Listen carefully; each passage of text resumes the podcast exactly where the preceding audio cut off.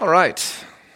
We have a handout that's going around that is going to review what we've been covering with the letters of Jesus Christ to the seven churches in the book of Revelation, chapters 2 and 3. But before we look at the handout, I have a question for you to set the stage for our time in God's Word today. What does it mean to be successful? What does it mean to be wealthy, to be rich? My kids have been asking me what I want for Christmas, and I'm having a hard time coming up with things. Seems like if I want something, I just go get it. And I have everything that I could want, and so it's hard to know what to get somebody like that. And I imagine that a lot of you are in a similar position. If somebody asks you what you want for Christmas, you think, well, I want peace in my family. I want uh, spiritual growth in our loved ones. I want Christ to come back. There are things that we want, things that we need, but they're not necessarily the things that you go to the store and buy. Most of us have what we want in that regard. So, this morning we're going to be taking a look in Revelation chapter 3 and the last of the seven letters to the church in Laodicea, a church that was wealthy in this world, that was successful, that had everything that they could want, much like the American church but we find out that that's not really what it means to be wealthy. That's not really what it means to be rich and to be successful, and that appearances can be deceiving. And that it's easy for us who have much to become spiritually complacent and to be comfortable with our situation in this world, in this life, instead of recognizing how tenuous everything is that we have in this life and where our true treasure is supposed to lie. Do not be deceived by the deceitfulness of riches. Your insurance company, your retirement plan, your bank account, your home, all of the goods that you have accumulated over the years. There's no security found in these things. And that's a message that comes to us not only in Revelation chapter 3, but throughout all of Scripture. And so we have a lot of Scripture to look forward to this morning. As we look into the last church, the church at Laodicea, we find out that this is a church where faith, hope, and love, the three great cardinal virtues that Jesus Christ has been looking for in his churches, have all gone missing. The church in Laodicea, while by all outward appearances doing well, is actually doing miserably. And we find that the harshest words are reserved for this last church in the circuit. As the postal route goes around, and each messenger carries a copy of the book of Revelation to the seven churches. We come around to Laodicea. And before we read the text, I want you to take a look at the handout that I gave you, which reviews what we've been covering here. The seven churches Ephesus, Smyrna, Pergamum, Thyatira, Sardis, Philadelphia, and Laodicea, you see on the map. There's a road that travels around to all seven of those churches. John, living on the Isle of Patmos, somewhere right around here off the map, sends it by the messengers, starting with Ephesus and then going around to Laodicea. And as we take a look here at the chart I've been showing you, it's basically a simplified version of what I handed out for you, where you can see that each church is receiving praise and blame. Each church is receiving commendation and condemnation. And the three virtues that summarize each praise and each blame are faith, hope, and love. Now you'll notice that we have two different shades of faith here, with darker blue and a lighter blue. And I've done that also on your handout. The darker blue almost looks like black on the handout, but it's supposed to be a dark blue.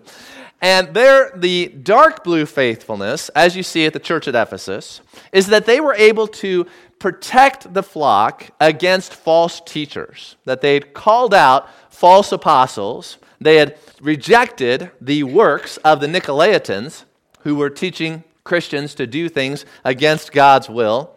And so they had a faithfulness in their doctrine and practice against the internal attacks that Satan tries to undermine the church by sending in false teaching and getting us to follow in living out that false teaching. The church in Smyrna is faithful in another way. Not that they weren't faithful in this way, they're not blamed for it. But Christ highlights their faithfulness in the stand that they had against the attacks that come from the outside. So Satan tries to undermine the church from within through false teaching, and he tries to intimidate the church from without through persecution. And the church at Smyrna and the church at Pergamum were both standing strong against persecution and were willing to suffer and even lay down their lives for their testimony for Jesus Christ. So when we're thinking about what does Christ look for in a church, the first thing is faith, faithfulness. Faithfulness doctrinally, faithfulness practically, faithfulness being able to suffer for our Lord Jesus Christ and for the truth that he has brought to the world. But that's not all he's looking for. He's also looking for love. And the church at Thyatira is commended for the fact that they were increasing in their deeds of love. You see that on the handout. Greater works than at first. And love is not measured by profession of love, love is measured by deeds of love. When people are going through marital problems, they might say, how much they love the other person. They might tell other people, I, have done so much to love this person. But if the deeds are not there, then that is a mere empty profession. And so Christ looks at the deeds of love, and he sees the church in Thyatira was increasing in their deeds of love. Now, this is the opposite problem in Ephesus. Ephesus was decreasing in their works of love. And Thyatira also had the opposite weakness of the strength of Ephesus, that they were not standing strong against false teachers. And so you see that these two are often difficult to maintain, both of those at the same time in a church, increasing in deeds of love while at the same time being faithful to the Lord. And then not only is God looking for faith and love, but he's also looking for hope, the third great cardinal virtue. Sardis was a church without hope. Philadelphia was the church of good hope. And Laodicea, sadly, is the church that is not commended for anything like the church at Sardis and who is missing all vital elements of Christian life. They're missing faith, hope, and love, but they don't even know it. So let's take a look then at Revelation chapter 3. Read the text together. You follow along in your Bibles as I read it out loud, starting in verse 14. To the angel of the church in Laodicea, write the words of the Amen, the faithful and true witness, the beginning of God's creation. I know your works. You are neither cold nor hot. Would that you were either cold or hot. So, because you are lukewarm and neither hot nor cold, I will spit you out of my mouth. For you say, I am rich, I have prospered, and I need nothing not realizing that you are wretched, pitiable, poor, blind, and naked.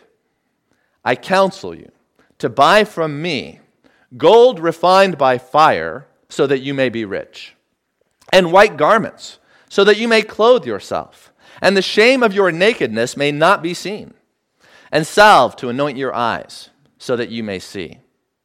Those whom I love, I reprove and discipline. So be zealous and repent. Behold, I stand at the door and knock. If anyone hears my voice and opens the door, I will come into him and eat with him, and he with me. The one who conquers, I will grant him to sit with me on my throne, as I also conquered and sat down with my Father on his throne. He who has an ear, let him hear what the Spirit says to the churches. May we have an ear to hear what the Spirit says to the churches today. Some difficult words, some hard words here from the Lord Jesus Christ to the church at Laodicea. Here are the ruins of Laodicea. We have an Ephesus gate up here in the corner. You see the remnants of a Roman road. You see part of an aqueduct here. And then uh, I think this was the amphitheater that was there in Laodicea. The city is gone, and there's no city there currently. Laodicea has become infamous in church history.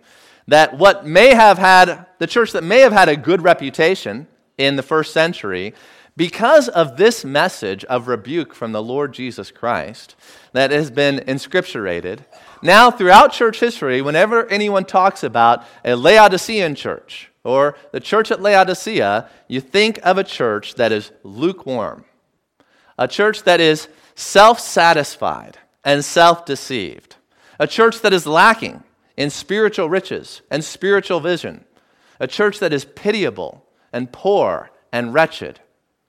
This church has forever been stamped by the words of the Lord Jesus Christ in a way that was quite contrary to what most people would have thought about the church at the time. Things are often not as they appear to be. And it's not human evaluation that matters, it's God's evaluation. It's the words of the Lord Jesus Christ that will forever stamp you and your reputation for the ages of the ages to come. What does it matter if people think that you are a wonderful Christian now, if when you stand before Christ, he says you were a worthless, useless servant? It's his evaluation that matters, not the people who are around you.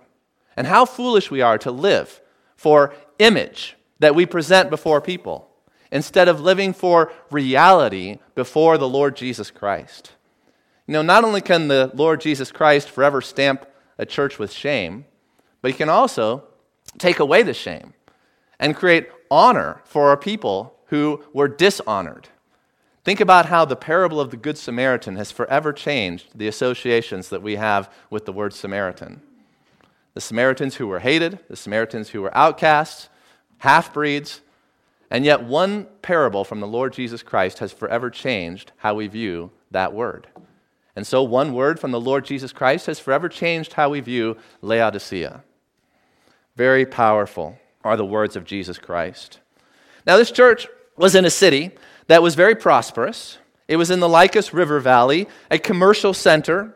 They had banking, they had textiles, they had medicine. They were in a tri city area that included Colossae and Laodicea and Hierapolis. Colossae has a letter written to it, although it was the smallest of these three cities. Laodicea only has this letter in the New Testament, although they are mentioned in the letter to the church at Ephesus. And it was the leading city of these three, the most wealthy, the most prosperous. In fact, there had been an earthquake in the city of Laodicea that had done a lot of damage, a lot of destruction in AD 60. And the Roman emperor offered to help give Roman funds to rebuild the city, much like we do in America today. If a city has a disaster, a natural disaster, then the federal government will give aid to help rebuild. Well, the city of Laodicea was so wealthy and so proud, they said, No, thank you. We can rebuild without any federal aid, so to speak. So that gives you some idea of, of the wealth of this city and the pride that they had in their self sufficiency. And sadly, the church that was in this city took on that same characteristic. They also became proud, self satisfied, and we see that in the words of the Lord Jesus Christ to the church. Christ introduces himself to the church there in verse 14. And similar to all the previous six letters, he introduces himself with words that are taken from chapter 1, with the great revelation of his person and character the Christophany in chapter 1 and other words of introduction. And he reveals himself as the Amen, the faithful and true witness, the beginning of God's creation. Let's start with the last one, the beginning of God's creation. This can either mean that he is the one who is the source and the originator of all that God has created, which is a biblical doctrine Bible teaches that all things came into being by him, through him. Or this word also has a second meaning, which is related, and that is that he is the ruler over all of God's creation. If you're the source of something, if you're the originator of it, that gives you ownership rights, that gives you rulership rights. And so these ideas were connected, but they are distinct meanings, distinct uses of this Greek word that is translated here as the beginning of God's creation. Now, one thing I want to warn you about this verse is what the heretics like to do with this verse. They like to say that the beginning of God's creation means that he is a created being, that he's like the first thing that God created. It would be like a, an Arian heresy or similar to what the Jehovah's Witnesses teach or even Mormon doctrine. And no, that's not what this word means. And sadly, that's one way that you could take this translation. And that's why I prefer the NIV here one of the rare cases where I'm going to side with the NIV as opposed to the ESV. And the NIV translates it as the ruler of God's creation. And this word is used for ruler many times in the New Testament, mostly in the plural, but sometimes in the singular. And it contains that idea that he is the one who is in charge over all. Of course, he is the one who has created all as the originator of creation, but I think the emphasis here is on his authority. Why do I think the emphasis is on his authority? Well, because look at the promise that comes in verse 21. The message of each letter is connected with the titles of Christ, how he introduces himself. And this letter ends with an emphasis upon his throne. The one who conquers, I will grant to sit with me on my throne, as I also conquered and sat down with my Father on his throne. So, the rulership, the throne of Jesus Christ, is what is in view in the letter, and that's why I think that's the better reading, the better translation of this Greek word arche, the ruler of God's creation. Also, in chapters 4 and 5, immediately after this letter, we're going to see the heavenly throne of God. That's where we'll be on Christmas Eve in Revelation chapter 4, looking at the glory of God's throne in heaven. So, those two, together with Revelation chapter 1, verse 5, provides the context also for us to properly interpret the arche, the ruler over God's creation. For in chapter 1, verse 5, Jesus is introduced this way He's the faithful witness, that sounds familiar, the firstborn of the dead and the ruler of kings on earth. The ruler of kings on earth. He's the ruler not only of the kings, but over all that God has created, and that is his position on his heavenly throne. So, the beginning, you could put a little note there the ruler of God's creation. Now, the other title that is here, the faithful and true witness, we'll talk about that one later.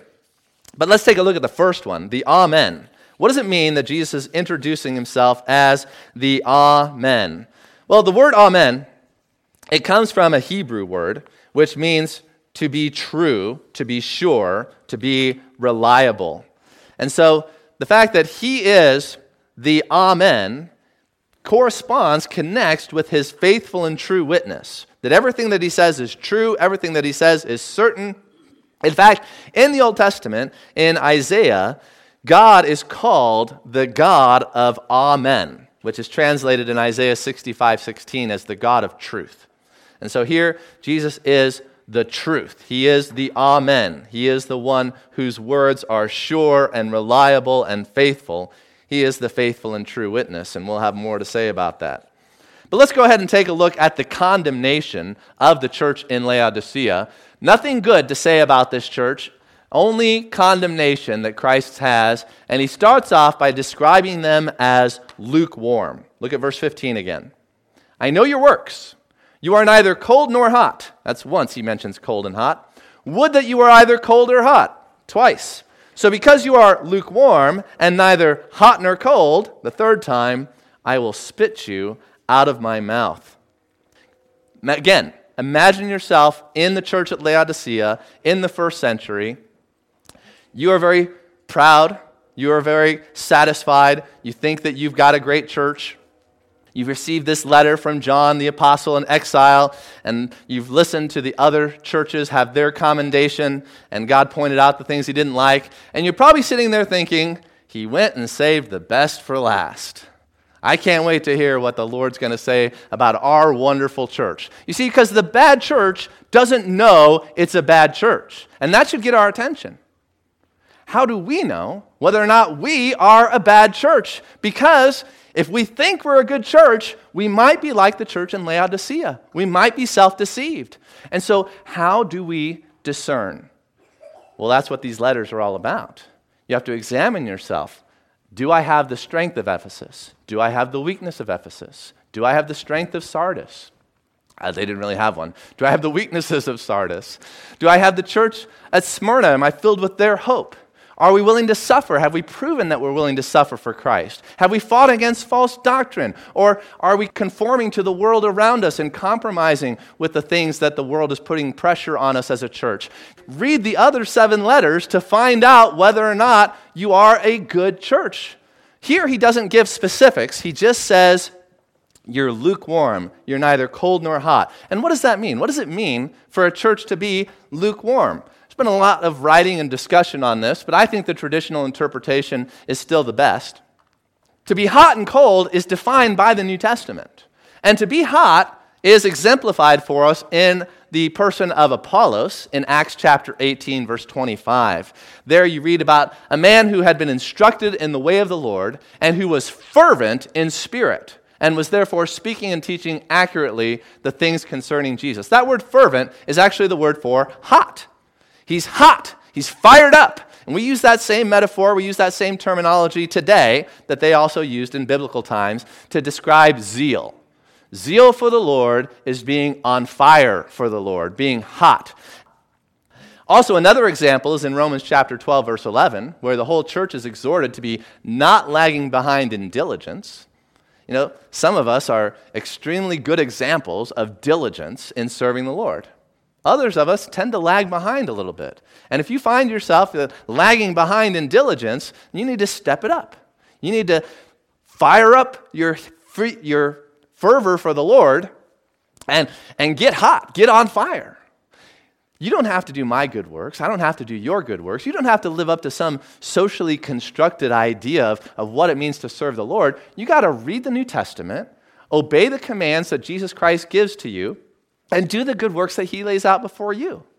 And be hot about it. You know, I came across a note and a letter in my office this week, and I saw it and I thought, you know what? I need to write that guy a letter. And so, am I going to be hot and fervent and do that good work? Or am I going to put it to the side and say, oh, I'll get to it some other time? So, you see, we all have good works to do, and you just got to be ready to do the good works, fired up. Be the husband that God wants you to be. Be the father that God wants you to be. Be the light at work that God wants you to be.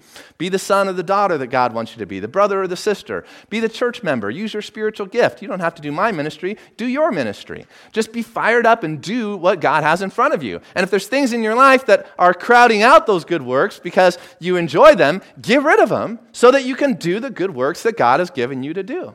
That's what it means to be hot. But then what does it mean to be cold? To be cold is exemplified in Matthew chapter 24, verse 12, when Jesus said, During the time of the coming great tribulation, lawlessness is going to be increased. And as lawlessness increases and everyone is treating others badly, most people's love is going to grow cold.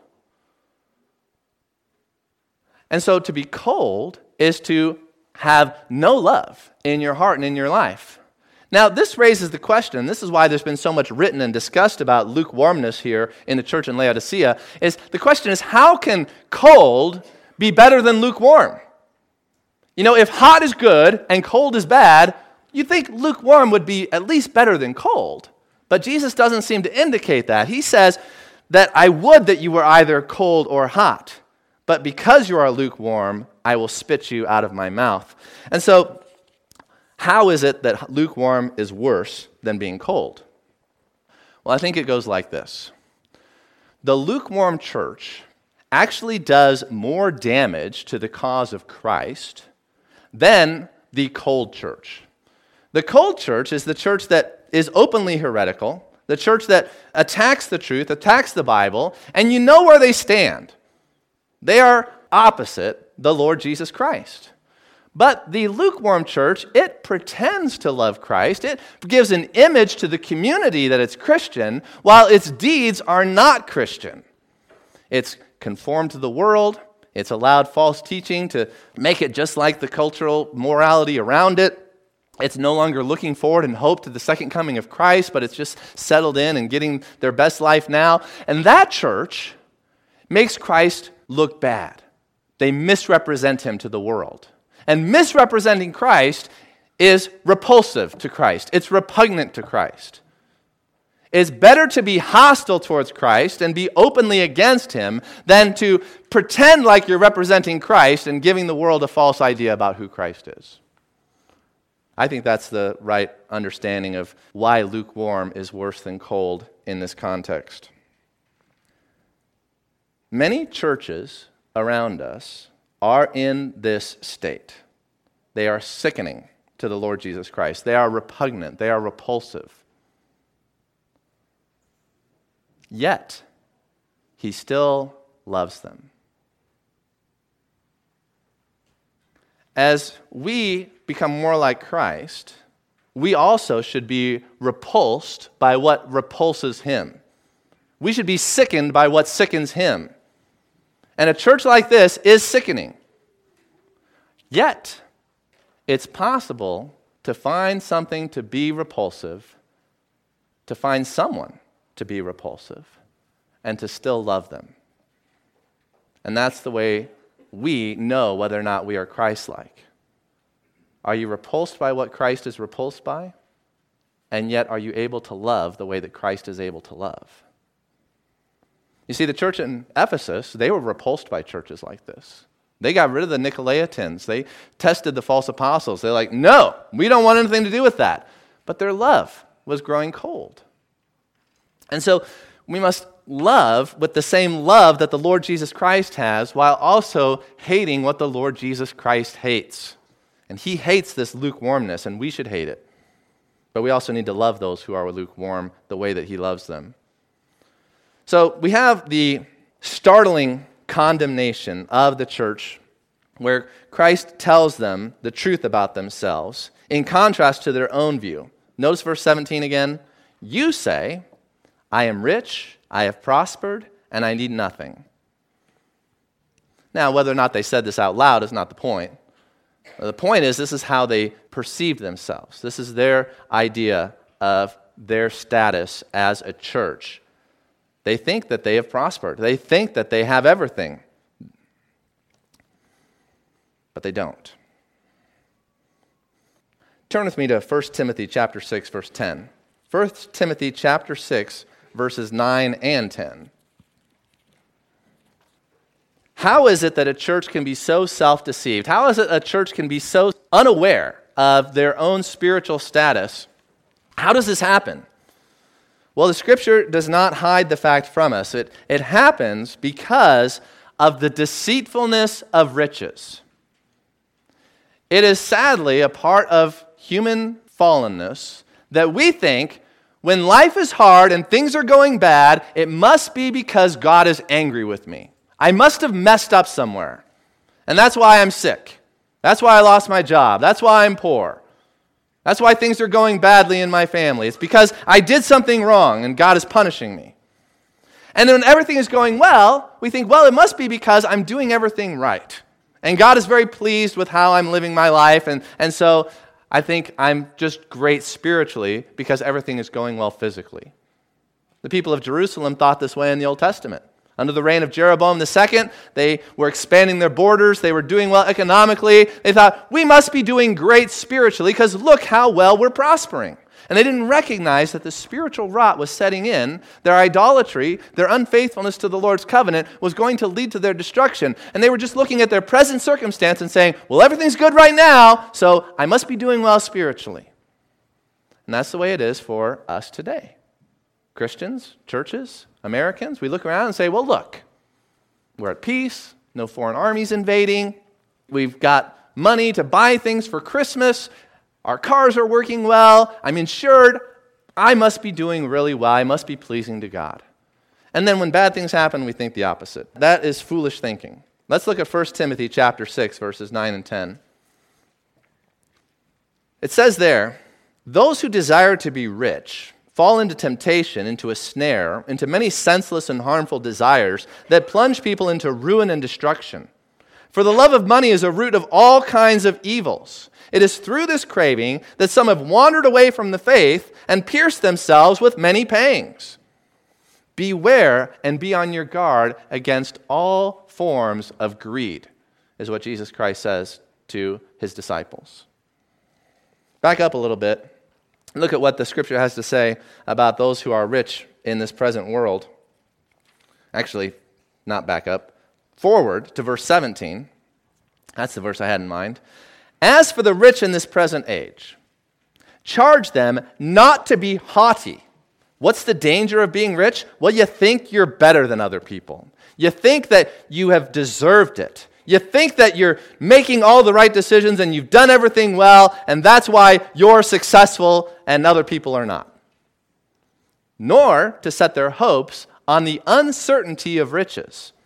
If riches increase, the Bible says, do not set your heart upon them, because they can vanish just like that. I lived in Florida for a number of years and before 2008, and the, the price of our house was going up, up, up I was very happy. I was like, well, I'm not making much money, but at least our house has increased in value tremendously. And then, boom, the housing market crash comes along, and our house goes back down, and all that money just vanished away. That's the way wealth is. Don't set your heart on it. Don't set your hope on the uncertainty of riches, but on God, who richly provides us with everything to enjoy. They are to do good, to be rich in good works, to be generous and ready to share, thus storing up treasure for themselves as a good foundation for the future, so that they may take hold of that which is truly life. Rich in good works, take hold of that which is truly life. See this throughout Scripture, this emphasis, this warning about the deceitfulness of riches, how we start to set our hope on it, how we start to confuse good times with good spiritual standing before God, and we must never make that mistake that the church in Laodicea was making. It caused them to become the lukewarm church. The lukewarm church is a church that is rich as far as the world goes, and yet poor in God's sight. Christ says to the church back in Revelation chapter 3 In contrast to your view that you are rich and have prospered and need nothing, according to my view, you don't know it, but I know it. You are wretched. You are pitiable. You are poor, blind, and naked. How many of the people in America, middle class, upper middle class, upper class, who think they're doing well, who think that God must be pretty pleased with them, because they're healthy, they're happy, they've got what they want, they've achieved goals. How many of them, in the eyes of Christ, are wretched and poor and miserable and blind and naked? See the world with Christ's eyes. That's what we need to learn to do. See ourselves uh, with Christ's eyes, first and foremost. What does it mean to be rich and yet poor? This word for wretched is used in Romans 7:24 where Paul describes the spiritual condition of a man apart from the power and grace of God's Holy Spirit at work in us that we are all wretched men and that we must be set free from this body of death by the power of God's Holy Spirit. The flesh profits nothing. It is the spirit that gives life, life indeed. And so without the spirit of God filling us, we are all wretched. In 1 Corinthians chapter 15 verse 19, Paul uses this word pitiable, pitied, when he says, "If we have hoped in Christ in this life only, we are of all men most to be pitied." This is the opposite. See? If we have hope in Christ in this life only, well, then we're pretty miserable because if you follow Christ, you're going to be persecuted, you're going to be poor. And that's a pitiful condition. But if you compromise with the world, you can look like you are doing well, but according to Christ, you're actually pitied. See, these who have nothing in this world would be pitied if there was no future life. But those who have everything in this world have nothing because they're not laying up treasure in the future life, in the coming of Jesus Christ. They're living for this life only. They are earth dwellers. And those are the ones who are truly pitiable. God turns things upside down. Come with me to Matthew chapter 5, verses 3 through 12. Now, the Bible doesn't say that you can't own a home or own a car or have insurance or retirement account or any of those things. You can have those things. But the Bible says you can't set your hope on them. And the Bible says that you have to be generous and ready to share and be rich in good works. It's very important that your possessions do not possess you, but that you are possessed by Jesus Christ. Here in Matthew 5, we see this great contrast in the Sermon on the Mount, the Beatitudes where Christ turns the world on its head. He says, Blessed are the poor in spirit, for theirs is the kingdom of heaven. Blessed are those who mourn, for they shall be comforted. Blessed are the meek, for they shall inherit the earth. Blessed are those who hunger and thirst for righteousness, for they shall be satisfied. Blessed are the merciful, for they shall receive mercy. Blessed are the pure in heart, for they shall see God.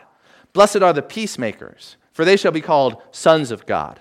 Blessed are those who are persecuted for righteousness' sake, for theirs is the kingdom of heaven. Blessed are you when others revile you and persecute you and utter all kinds of evil against you falsely on my account. Rejoice and be glad, for your reward is great in heaven, for so they persecuted the prophets who were before you. Are you one of the blessed? Or are you like the Laodicean church? Also, you see here 1 Corinthians chapter 4. I told you the Bible talks about this everywhere. Turn over to 1 Corinthians chapter 4 verses 8 through 13. This is particularly a New Testament doctrine. You see I'm not going a lot to the Old Testament.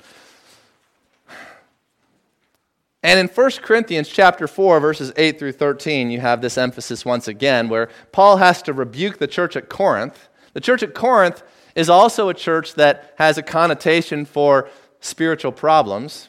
And their letters reveal that their church was probably very much like the Laodicean church. The Corinthian church and the Laodicean church seem to parallel one another, and you see that very strongly here in the words of the Holy Spirit through the Apostle Paul to the church at Corinth, 1 Corinthians 4, verse 8. Already you have all you want.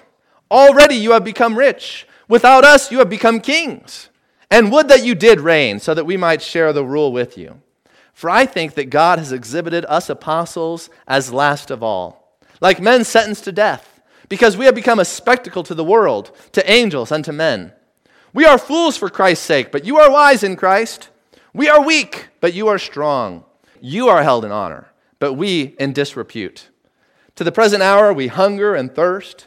We are poorly dressed and buffeted and homeless, and we labor, working with our own hands. When reviled, we bless. When persecuted, we endure. When slandered, we entreat. We have become and are still like the scum of the world, the refuse of all things. I do not write these things to make you ashamed, but to admonish you as my beloved children. Since the same Spirit speaking through Paul that is speaking in the book of Revelation. Have an ear to hear what the Spirit says to the churches. Last week, the Ellis family was here. And what we just read is basically their life poor, persecuted, dishonored, misunderstood, beaten, rejected, and yet they're making many people rich. And you don't have to be a missionary to Africa in order to be able to live this kind of life. Just do the good works that God has put in front of you. Be the light in your family, in your neighborhood, at your workplace, at your school. Be the light in your church. Be the example of good works. That's all God is asking you to do. And if He brings more difficulty and more suffering as a result of that to test you in your resolve, then that's just an opportunity for you to show your love for God. That you're not doing this for an earthly reward, but you're doing it out of love for the Lord Jesus Christ, and that nothing and no one can deter you from showing your love towards God in the way that He has asked you to. And then finally, Back to Revelation chapter 2, verse 9. The opposite church of the church in Laodicea, the church that receives no condemnation, but receives only commendation, the church in Smyrna, there Christ told that church, I know your tribulation, Revelation 2 9, and your poverty, but you are rich. Here's one church that's rich, and yet they're poor.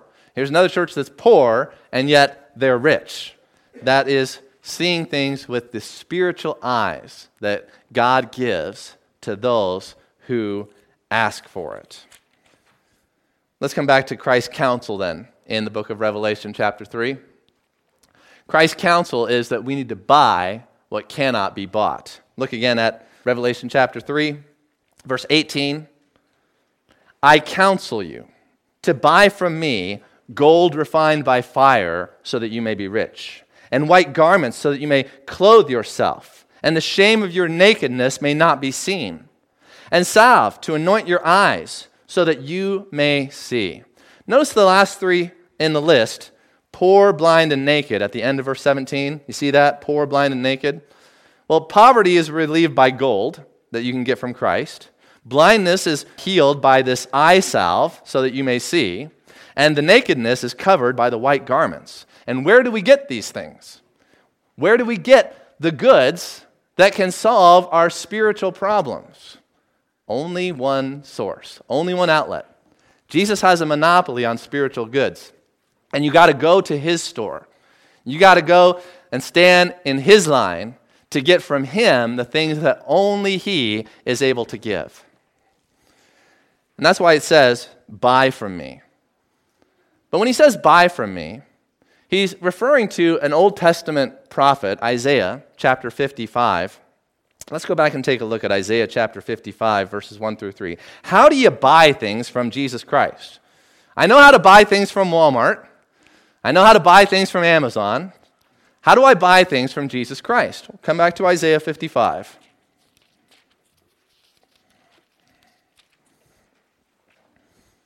This passage is not only important here at the beginning of Revelation, but it also becomes very important at the end of Revelation. Jesus will refer back to this in, chapter in the closing chapters.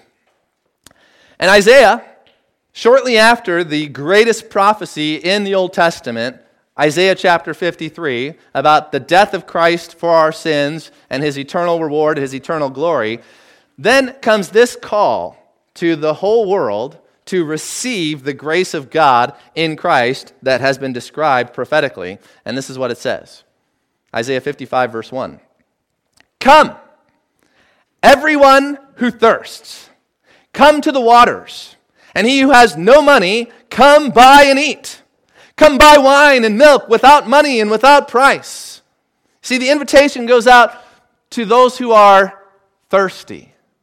And the problem with the Laodiceans was they were not thirsty. They said, We've got everything we need.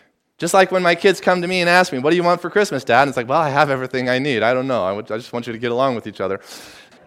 So, in the same way, the spiritually self satisfied, those who have become satisfied because of their position and status and wealth in society, they're not thirsty for the spiritual food and the spiritual drink. God invites everyone, but the only ones who come and take are those who want it, who recognize that they need it. You see, it's free, but you still have to come and buy it. It's kind of like when Menards has their rebate. You got to go to the store and buy it, and it takes time. You got to get in your car, you got to drive over there, you got to make out the schedule and your time in your day to actually go get it. And then you send in the rebate and you end up getting it for free.